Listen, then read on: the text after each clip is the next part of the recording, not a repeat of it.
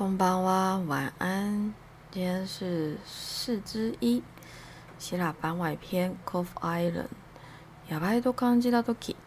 那今天没有任何的日文，因为今天这个小小的故事番外篇呢，它不是什么温馨感人，也不是什么励志。它就是一个小白痴的故事，警示的故事。希望大家，尤其是女性朋友，出去一个人旅行的时候，不要跟我一样当个小白痴，来听一下到底发生什么事。那也是我到达 Cove Island 的时候的事情。那在三之时最后有讲到，不，我跟小黄离别了嘛？那时候还沉浸在一个感伤的情绪里面，就这样搭着船，然后。到岸了，下船以后呢，我就一脸懵懂，想说，哎。要去哪？要往哪走？这其实是我在希腊旅行的时候最常满脑的问号，就是呃，我现在要去哪里？我要往哪走？我是谁？那我就看着刚刚一起在船上的那些少年少女们愉快搭着车离开，站在原地想说，呃，所以我要去哪里？完全不知道该往哪里走啊！我也不知道哪里可以搭车，我只好沿着公路随意找个方向走。那那个时候，十年前，二零一二年的时候，我没有。申办任何到欧洲的网路，其实我的网路呢，就是旅馆的 WiFi，再加上我那时候好像没有拿智慧型手机吧，我那时候好像是用 Nokia 那个海豚机最最原始的，我就也不知道往哪走嘛，那就反正就找个方向随意走喽。走着走着，就突然后面呢有一位大叔接近我。他那时候走到我旁边，他就看了我一眼，我礼貌性的微笑一下后继续往前走。他突然快走到我身旁，问说：“哎，你在找住宿吗？”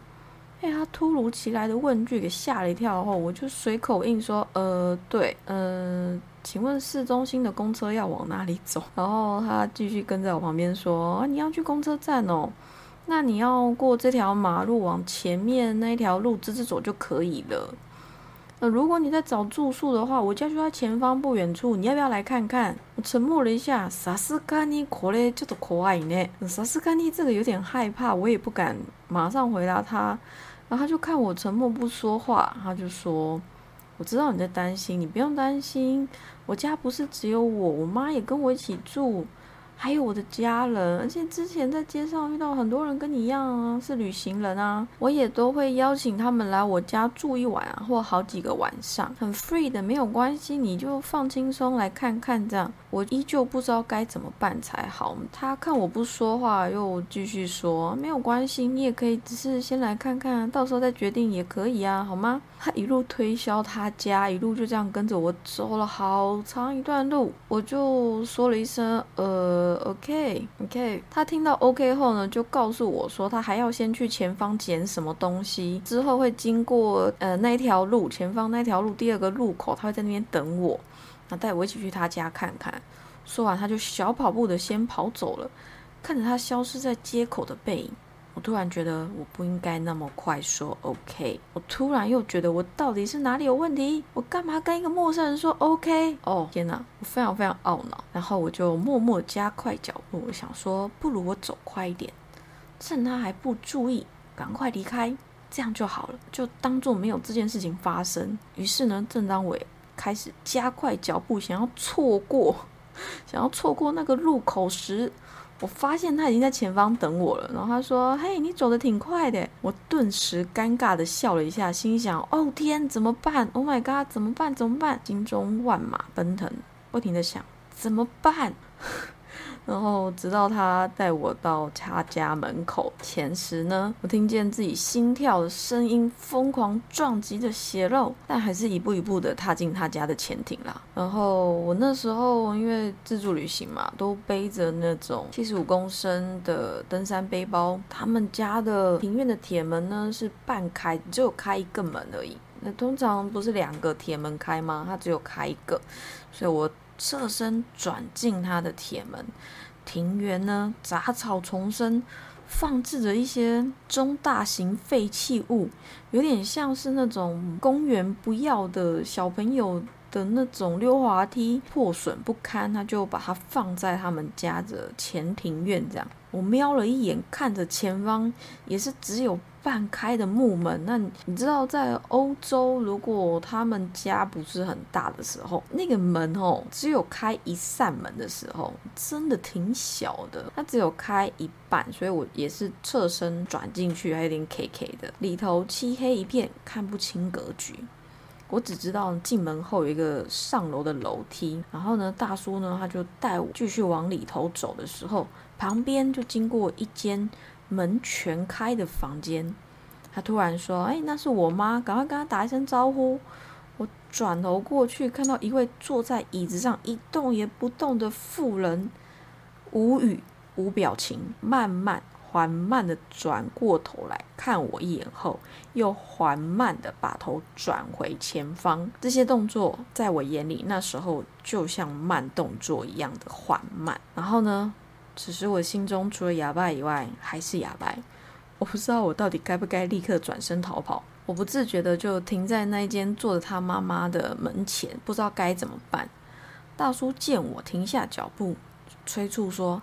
快来啊！我带你去楼上看看房间。我抬起千斤重的步伐，踏上那木造的楼梯，嘎叽嘎叽的声音，有点像我们看恐怖片里面那种，有没有很安静、昏暗的房子里面，忽然从楼梯传来嘎叽嘎叽的上楼声，就是那种感觉。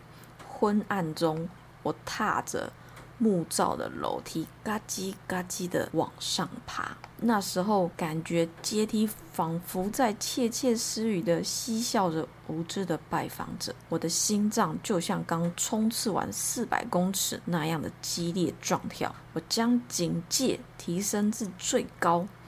紧紧握住自己的背包肩带，随时做好要是发生什么事，我就往后甩开背包冲出房子的心理准备。就在脑海里规划了一百种可以让自己活命的方式。任何最糟的，只要还能活命，我们最糟的方式，我通通都在爬楼梯到走到房间的那那大概一分钟左右时间吧。我大概乱了非常非常多状况。就在我大脑迅速转动时，大叔停下脚步。那上了二楼后呢，只有两间房间，短短走廊，其实你大概就可以看出，哦，那个房间应该都没有多大。于是呢，大叔就开了第一扇离楼梯最近的门，里头摆着一张。堆满杂物的床，地板上也到处堆满了生活用品。房间里面呢，还传来一股闷闷的、不是很好闻的味道。我不晓得是什么，但是我不是很喜欢那个味道。大叔走了进去，再开里边的一扇门，就是那个房间呢。他其实在走到更里面呢，还有一扇门。那因为我就一直站在门边看他，我一步都不敢进去，因为我觉得我是不是进去以后我就再也出不来了。所以我只敢站在门边，他就走到最里面，就那个房间的最底部。诶，那边还有一扇门，他就把它打开来，然后跟我说：“哦，二楼的厕所和浴室都在这，所以如果我要去洗澡，我会经过这个房间。”我就心中 “Oh my god”，然后心想他到底刚刚说了什么，而顺便倒退了一步，想说：“靠，这……”很不 OK，但我还是试图告诉自己要冷静，我一定要表现出冷静的样子，才能观察对方的言行举止。如果他要对我怎么样，我可以在他出手的那瞬间想好我可以做怎样的对策。所以我一直告诉自己我要冷静，而且呢，我也要表现出冷静。我才能就是让对方觉得，OK，他没有害怕，他没有戒备我，对，告诉自己说不要让对方发现我其实在戒备他。那冷静呢，才能让自己脱离险境。于是呢，我就故作镇定，皱了一下眉头，说，哦，OK，还要演一下。然后呢，大叔看我反应很冷淡，他就走出来说，好吧，如果你不满意这一间，没有关系啊，你可以考虑另外一间。说完，他打开第二间的房门。那第二间呢，采光还不错。那有一个很大的窗户，虽然蛮小，但是整体上来说，气味没有刚刚第一间味道这么重。但是呢，就也是蛮奇怪的，因为一张红色的床映入眼帘，而且呢，床上像是今天早上匆匆出门，没来得及折好被子、整理好床上的衣物、拉平床单、摆正枕头。床的对面呢，还是一张书桌，上面摆满了书和杂物，非常有生活感。那我就想说，奇了。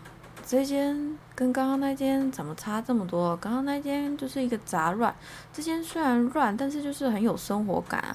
但我当我这么想的时候呢，大叔就开口说：“嗯，你也可以睡这间，它是我的房间。” Holy shit！我到底听了什么？这是我的房间，这句话一直在我脑海里不断的 repeat、repeat 再 repeat，我真的。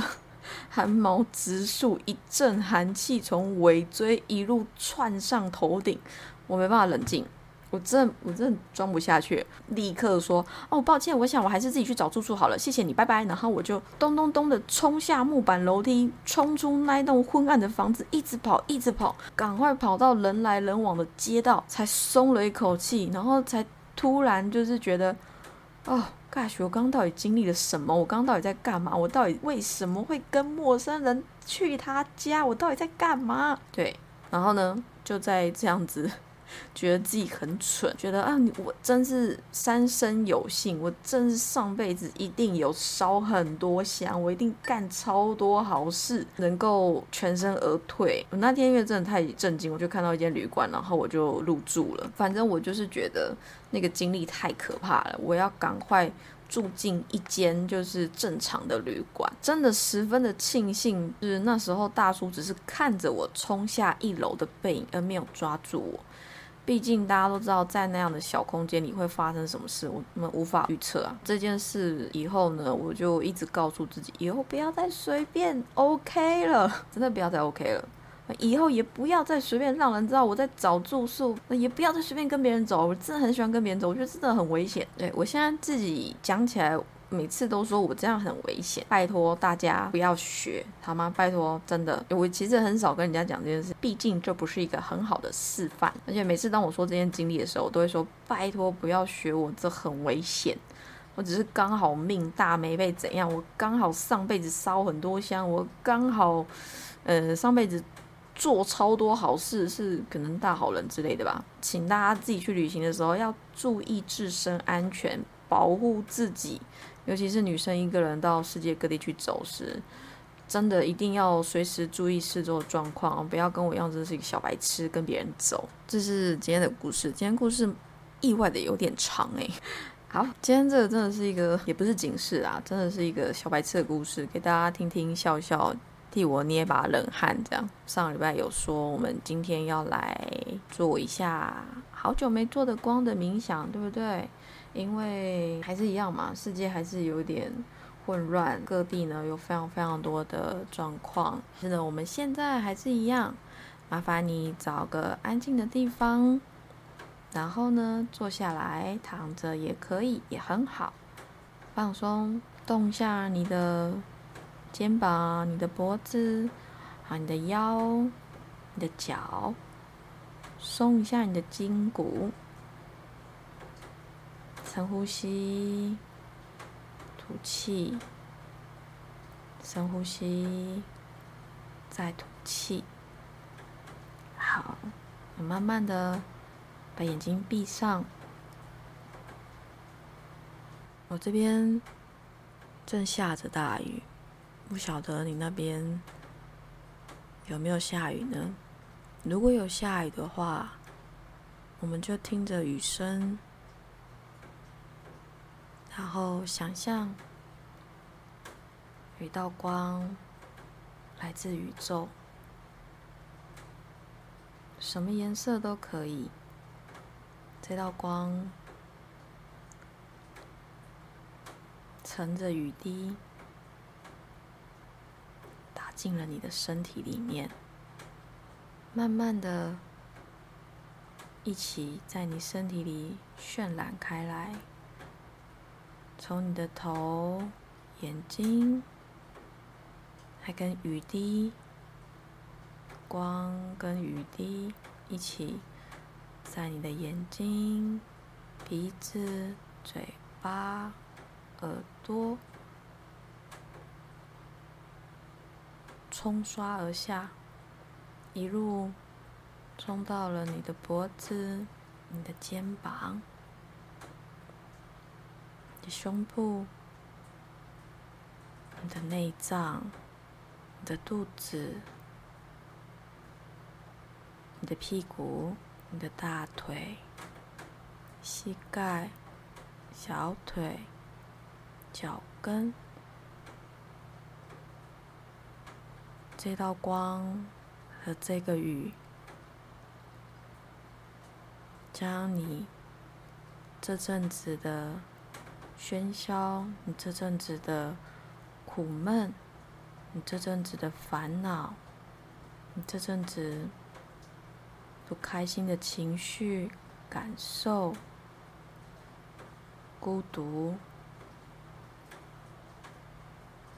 哀怨，所有所有让你挂心的事，都一起冲出了你的体外。大雨和光，洗涤了你身体里每一个细胞。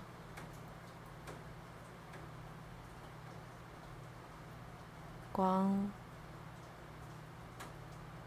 照亮了你心中每个角落。这个水从你体内冲出来的这些不需要的东西，会流进地球大地内。大地之母会帮我们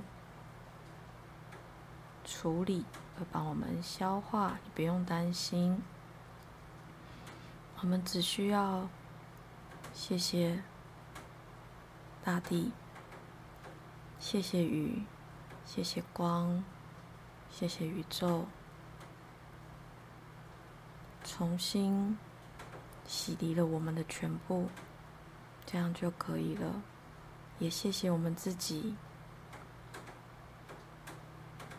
你一直以来的努力，你一直以来的付出，你一直以来默默的承受，独自一人，默默的耕耘，你很棒，你很好。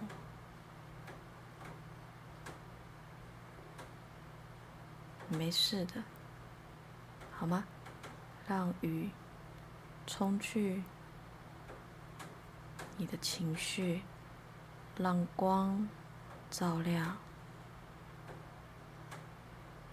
你的身体、你的心中。感谢所有的一切的时候，你会发现你的身体。开始在发光，你融进了光，你融进了雨，你融进了这个世界，你融进了这个宇宙里。